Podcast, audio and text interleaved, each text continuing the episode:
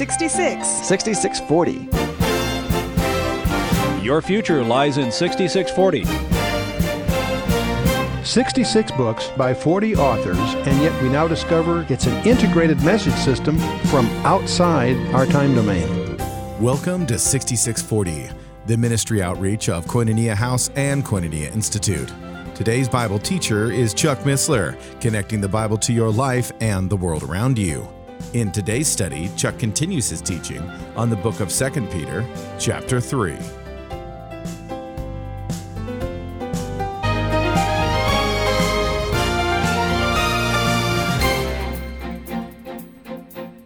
And the pivotal event of the book of Acts, Acts fifteen, is the Council of Jerusalem, where James himself quotes Amos nine from the Old Testament, all these things.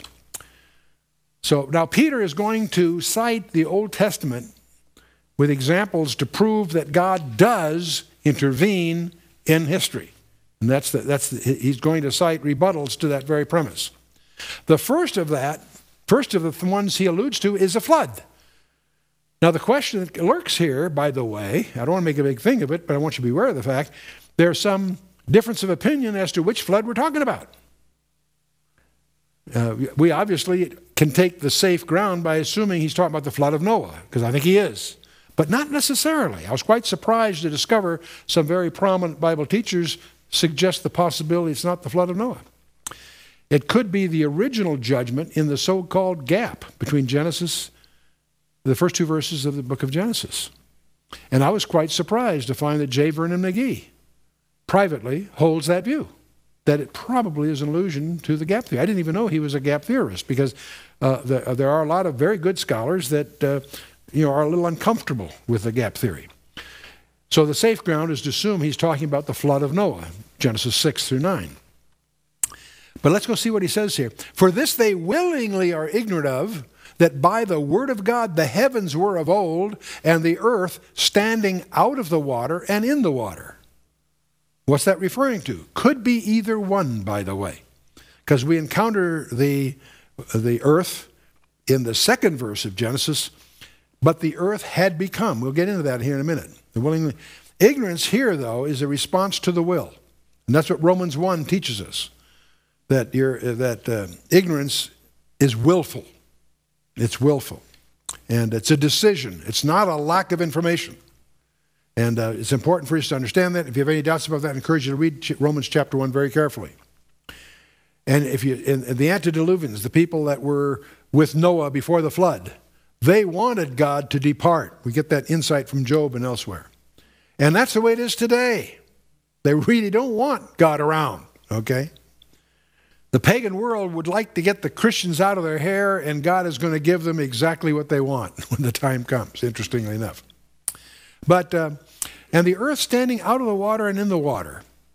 You know, Psalm one thirty-six point six says, um, the sixth verse of that says, he stretched out the earth above the waters. That's interesting. Interesting phrase in the Psalms. Psalm twenty-four, verse two, he hath founded it upon the seas and established it upon the floods. We have a very, very different, uh, you know, uh, uh, cosmology here implied in the Scripture. But Peter goes on, verse six and seven, whereby the world that then was, being overflowed with water, perished. But the heavens and the earth, which are now, by the same word kept in store, reserved unto fire against the day of judgment and perdition, and perdition of ungodly men. Okay, the, the world that then was, he's dealing with here. And um, so this certainly could refer to the flood of Noah. It might refer to some other things. There was a universal flood in the time of Noah. Now, by the way, let me underscore that. The Bible clearly indicates that flood was worldwide. There are people who say, well, it was just a local flood. If that's true, God didn't keep his promise. If the flood of Noah was just a small region, God promised he would never do that again. Well, there's been lots of local floods, in regional floods. So if the flood of Noah was local, God didn't keep his promise. No, no, no. The flood of Noah was universal, and that's what God promised he would never do again. There are many scholars, and I tend to lean this way myself, that believe the flood of Noah was the second flood. There was a flood that we are we pick up the story on in the second verse of Genesis. The gap theory. This will be old news for most of you, but just to put this in perspective, there are some basic issues that hide behind this. When were the angels created? Long before the earth. We learned that from Job. When did Satan fall? He's an angel that fell. Very powerful. He's in charge of everyone. He fell. When? He was already fallen by Genesis three. And so, is there a gap between the first two verses of Genesis? It seems to be suggested several places throughout the Bible, and it's our conjecture that that was a judgment that was associated with Satan's fall earlier than the second verse of Genesis. Let's take a look at what it says in the first few verses of Genesis. In the beginning, God created the heaven and the earth, period. No, no contest. If you understand that verse, every other verse in the Bible will yield to you. But, and, and then your King James says, and the earth was without form and void, and darkness was upon the face of the deep. And the Spirit of God moved or brooded among the face of the, upon the face of the waters. And God said, let light be. And there was light. And God saw the light that it was good, and God divided the light from the darkness. God called the light day, and the darkness he called night. The evening and the morning were day one. Strange order. The evening, Erev and Boker, the evening and the morning were day one. But it's the second verse that get, causes some attention, because it reads in your King James, in the English, and the earth was without form and void. Well, when you get to Isaiah, God has a passage there, chapters forty-four and forty-five, that are incredible. But in verse eighteen of chapter forty-five, God says something very strange. For thus saith the Lord that created the heavens, God himself that formed the earth and made it. He hath established it. He created it not in vain. Same word is used in Genesis chapter two. He formed it to be inhabited. I am the Lord and there is none else. He created not in vain. The tohu, same word. Without form, confused. You see, the way we have it in our Genesis thing, in the earth was without form and void, and darkness was upon the face of the deep. The word was there turns out to be a transitive verb, a verb requiring action. And it, so, haya, it had be, it, it's in the past perfect form here, had become. And the earth had become. It was not that way originally. It had become without form and void. And it's the same verb that's used in Genesis nineteen when Lot's wife became a pillar of salt. Same word. In other words, it's a, it's a verb of action. Okay. It became without form. And that's, of course, tohu vabohu. Uh, tohu, the same word that's used in Isaiah. And void, tohu vabohu. Now, the word and there is a vav, which is a conjunction. But it's interesting that that conjunction is adversative, and is so rendered in both the Septuagint and also in the Latin Vulgate. It's adversative. In other words, it should be translated not and, but the earth. See, there's an adversative aspect to it. And it's so used in a number of pa passages. That term also, by the way, often is used in the Hebrew to represent a significant time delay. An eight-year period in Exodus, a thirty-eight-year period in Deuteronomy, a seven-year period in First Chronicles, fifty-eight years. The term and it's but, it implies a delay. But in any case, so this could be translated more properly, but the earth had become without form and void, and darkness was on the face of the deep. And if that's the case, then that sort of gives us a hint that something transpired between the first two verses. And uh, as we look through all of this, uh, we find those, those terms, uh, tohu vabohu, in several passages in Isaiah and also Jeremiah. We'll look at one in a little bit later. And darkness is upon the face of the deep, and that's chosik. It's, an un, it's a word for an unnatural darkness. And the deep, of course, is tohum. It is the, in the Greek, it's the abuso, or the abyss. Apparently the home of demons and evil spirits and what have you. Darkness was upon the face of the deep. So here we have this idea that there was an interval, a substantial interval, between the first two verses, is originally apparently suggested by Thomas Chalmers in eighteen fourteen. And you can compare a number of scholars that have really gotten into this. Uh, George H. Pember, Earth's Earliest Ages, is a classic back in nineteen oh seven. Donald Gray Barnhouse, a highly venerated conservative scholar, and his did a whole book called The Invisible War that I commend to you. Arthur Custance, Without Form and Void, he gets into this. These are the classic references uh, in the so-called gap theory. But if you look at Jeremiah, let's get back to the Word of God. In Jeremiah chapter four, there's a little passage there that describes the earth in a way that's hard to fit into our knowledge of history. Jeremiah says, I beheld the earth, and lo, it was without form and void. Oh, really? and the heavens, and they had no light. That sounds like what we're talking about, doesn't it? I beheld the mountains, and lo, they trembled, and all the hills moved lightly. And I beheld, and lo, there was no man, and all the birds of the heavens were fled. It was out, without form and void. And uh, again, that same term that we find in the, uh, uh, Genesis verse two. But it continues, I beheld, and lo, the fruitful place was a wilderness, and all the cities thereof were broken down, down at the presence of the Lord, and by his fierce anger.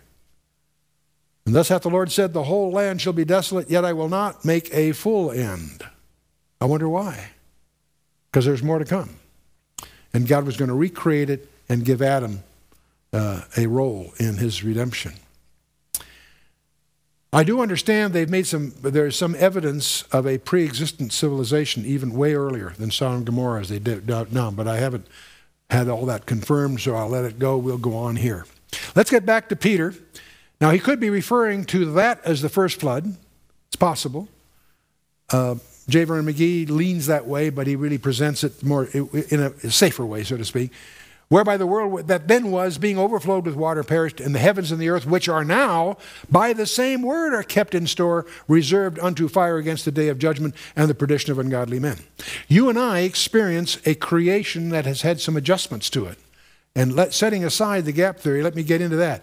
The, the, the heavens and the earth, which are now, let's talk about this. We're in a second world that we're living in, subject to a form of global warming that's going to come up here in a minute. But as we studied Genesis, you may recall that we made a map of entropy uh, throughout the from the beginning on. Entropy is randomness, and randomness is maximum at the bottom and minimum at the top. If you look at the bottom as chaos and the top as order or design, this is upside down from the way you might expect to see it. And we have Erev and Boker. The word Erev really meaning chaos, disorder. It later comes to mean evening, because that's when things are hard to perceive in the evening. Boker is just the opposite. That's orderly, discernible. If it's not discernible, that's the evening. If it is discernible, that's morning. Those terms later come to mean evening and morning. But the original meaning may have been more generic. So we have Erev and Boker. We have an, an, a decrease in entropy as God starts to create. And the first thing, of course, he does is he creates light with its mysterious behavior. Then the second day, he, he, he goes on and he creates the, you know, the space itself is stretched out.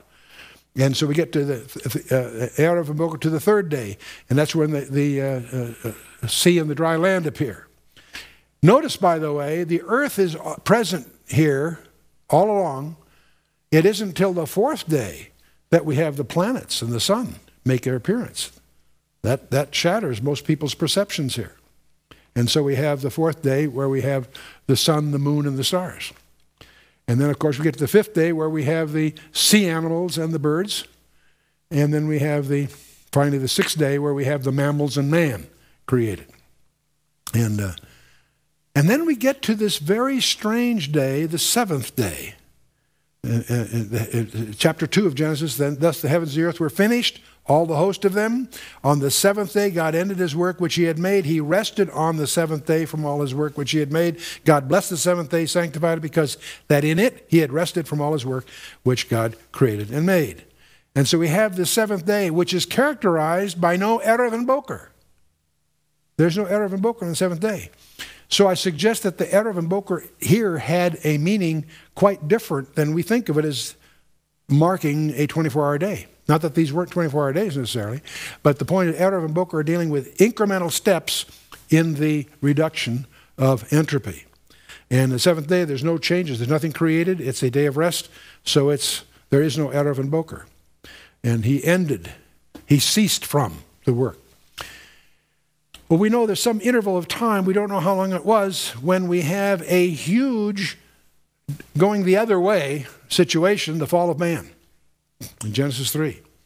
And we have the entropy moving towards chaos.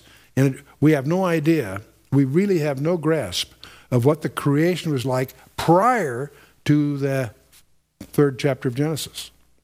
We do know that we now see a cursed creation, a creation under the curse. There is, so that, that's a major change in the world. There's another major change in the world that is probably every bit as catastrophic, and that's the flood of Noah. That was more than just a lot of water. It changed the whole ecology. The whole planet Earth changed dramatically. And so it's from that point that we have this, what we might call second world. Maybe it's the third or fourth, depending on how you're going to count things. But clearly, the world that we're in is very, very different than the world that Adam and Eve lived in and that the people before Noah's flood lived in. Huge changes. But the point is, those were changes. And they're changes that Peter's readers would understand. And his point is, if God changed it at the fall, if he changed it at the flood of Noah, he can certainly change it. But the next time will not be by water, it'll be by fire. So he's going to get it. Whereby the world that then was being overflowed with water perished, but the heavens and the earth, which are now, by the same word, are kept in store, reserved unto fire against the day of judgment and the perdition of ungodly men. That's his point. You want to talk about global warming? Peter's going to talk about global warming here. Okay? Next time by fire. You'll find that in Isaiah sixty-six. Daniel talks about it in Daniel seven. Malachi talks about it in, in, in uh, chapter four. And Second Thessalonians, of course, hammers that. In fact, Colossians one, verse seventeen, makes the remark that all things are made by him. Without him was not anything made that was made. And by him all things are, your King James says, consist. The Greek term implies held together. Jesus Christ, the creator of the world, is holding all things together. But there is a time when he's going to let go. Okay? God's sovereignty over time.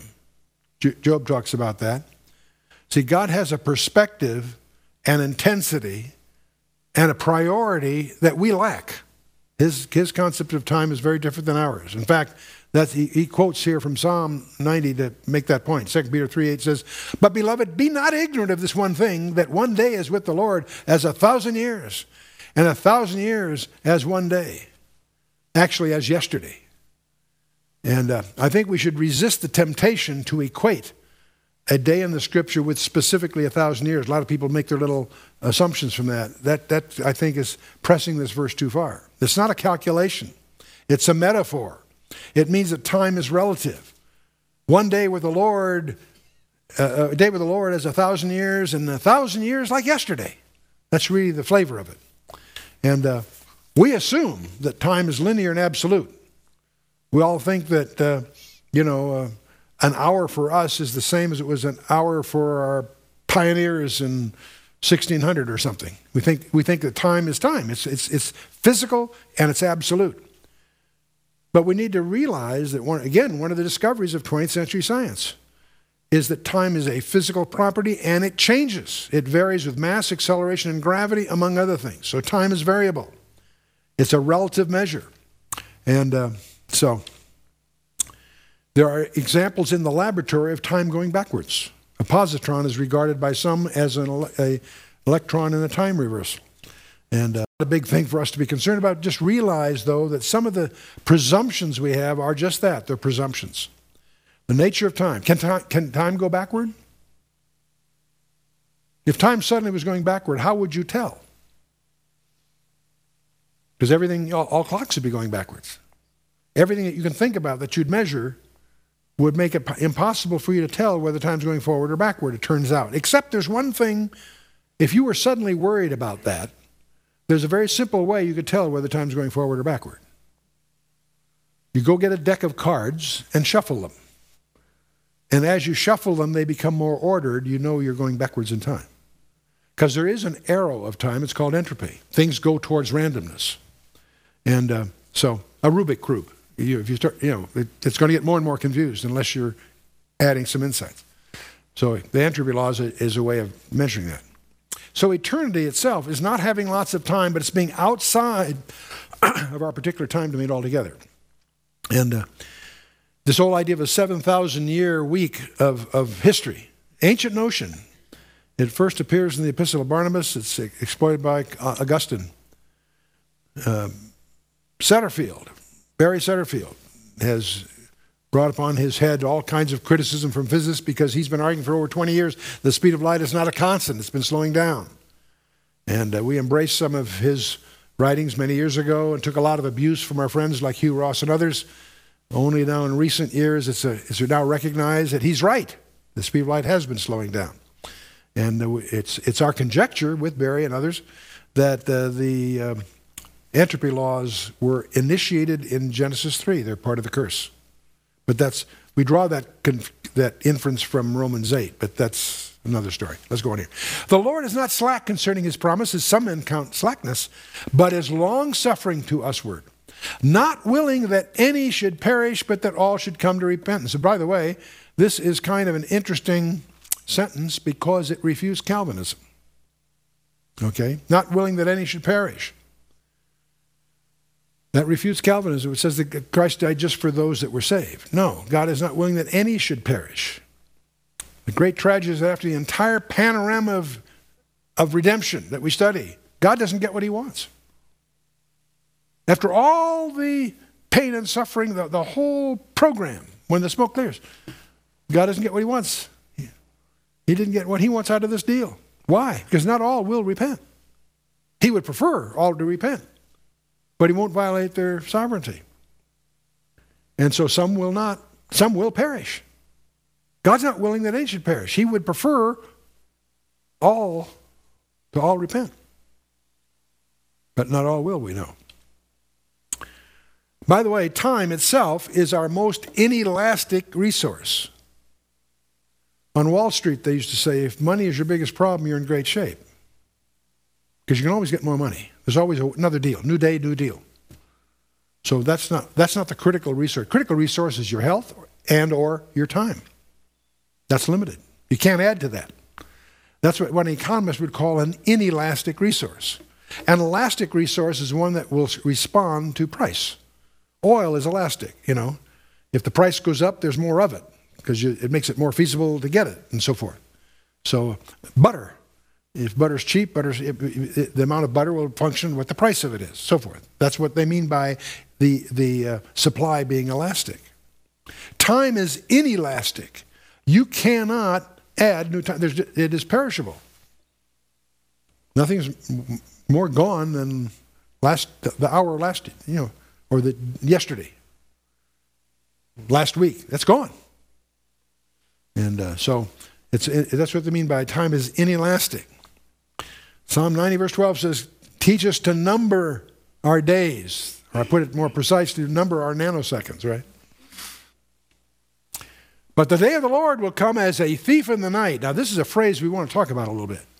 The day of the Lord will come as a thief in the night, in the which the heavens shall pass away with a great noise, and the elements shall melt with fervent heat, and the earth also, and the works that are therein shall be burnt up. Thief in the night. Let's talk about that a minute. That's a term from Paul's epistle. And he says a lot about that. It's amazing to me how many don't understand what he means by that. Let's take a look at First Thessalonians five. Paul writing, for yourselves know perfectly that the day of the Lord so cometh as a thief in the night. There is an ellipsis here. To whom is the thief in the night? He'll explain that. For when they shall say peace and safety, then sudden destruction cometh upon them, as travail upon a woman with child, and they shall not escape. Who will not escape? Those to whom he comes as the thief in the night. He goes on here. But ye, brethren, are not in darkness, that that day should overtake you as a thief. Ye are all children of the light, and children of the day. Ye are not of the night, nor of darkness. What's his point? He implies, as you understand what he's saying up here, let's go read it again. For, yours, you, for yourselves know perfectly that the day of the Lord so cometh as a thief in the night. To them who are in darkness is his point. For when they shall say peace and safety, then sudden destruction cometh upon them, as travail upon a woman with child, and they shall not escape. But ye, brethren, are not in darkness, that that day should overtake you as a thief. See the contrast he's implying here. It's very clear if you just take the whole passage. That they should overtake you. Ye are all children of the light and children of the day. Ye are not of the night or of darkness. He continues here. So you see the difference. The thief of the night up here is in contrast to those that uh, ye are not of the night or uh, of darkness. Therefore, let us not sleep as do others, but let us watch and be sober. For they that sleep, sleep in the night, and they that be drunken are drunken in the night. But let us, who are of the day. Be sober, putting on the breastplate of faith and love, and forward helmet and uh, the hope of salvation. Now, when you digest First Thessalonians chapter five, you'll discover something very bizarre. That the believer will not be caught by surprise. Doesn't know the time and the hour, don't misunderstand me, but the believer will be in a, will not be surprised. He'll be in an expectation that it, it, it's not caught like a thief in the night, is the point. That's to the unbeliever. That's, the, that's to the unbeliever. The day of the Lord will come as a thief in the night, in the which the heavens shall pass away with a great noise, and the elements shall melt with a fervent heat. Earth also, the works therein, uh, that are therein shall be burned up. The day of the Lord. Now that's a phrase that's all through the Scripture. What is the day of the Lord? In the first chapter of the book of Revelation, there's a verse often misunderstood. Paul says, I was in the Spirit on the Lord's day. Does he mean Sunday? No, he doesn't mean Sunday. That's a, a Western concept. He was in the Spirit on the day of the Lord. Paul, uh, excuse me, John was transported through time and granted this view of the day of the Lord. You've been listening to sixty-six forty, the ministry outreach of Koinonia House and Koinonia Institute. Today's Bible teacher was Chuck Missler, teaching through the book of Second Peter. Download the new K-House T V app to access an ever-growing collection of free resources. Visit the Apple or Android App Store, or search K-House T V on your Roku or Fire T V streaming device. Thank you for listening to sixty-six forty and for your continued prayerful support of this ministry. Until next time, as we continue this series, may God bless you with the knowledge of His Son, Jesus Christ, as you study His Word.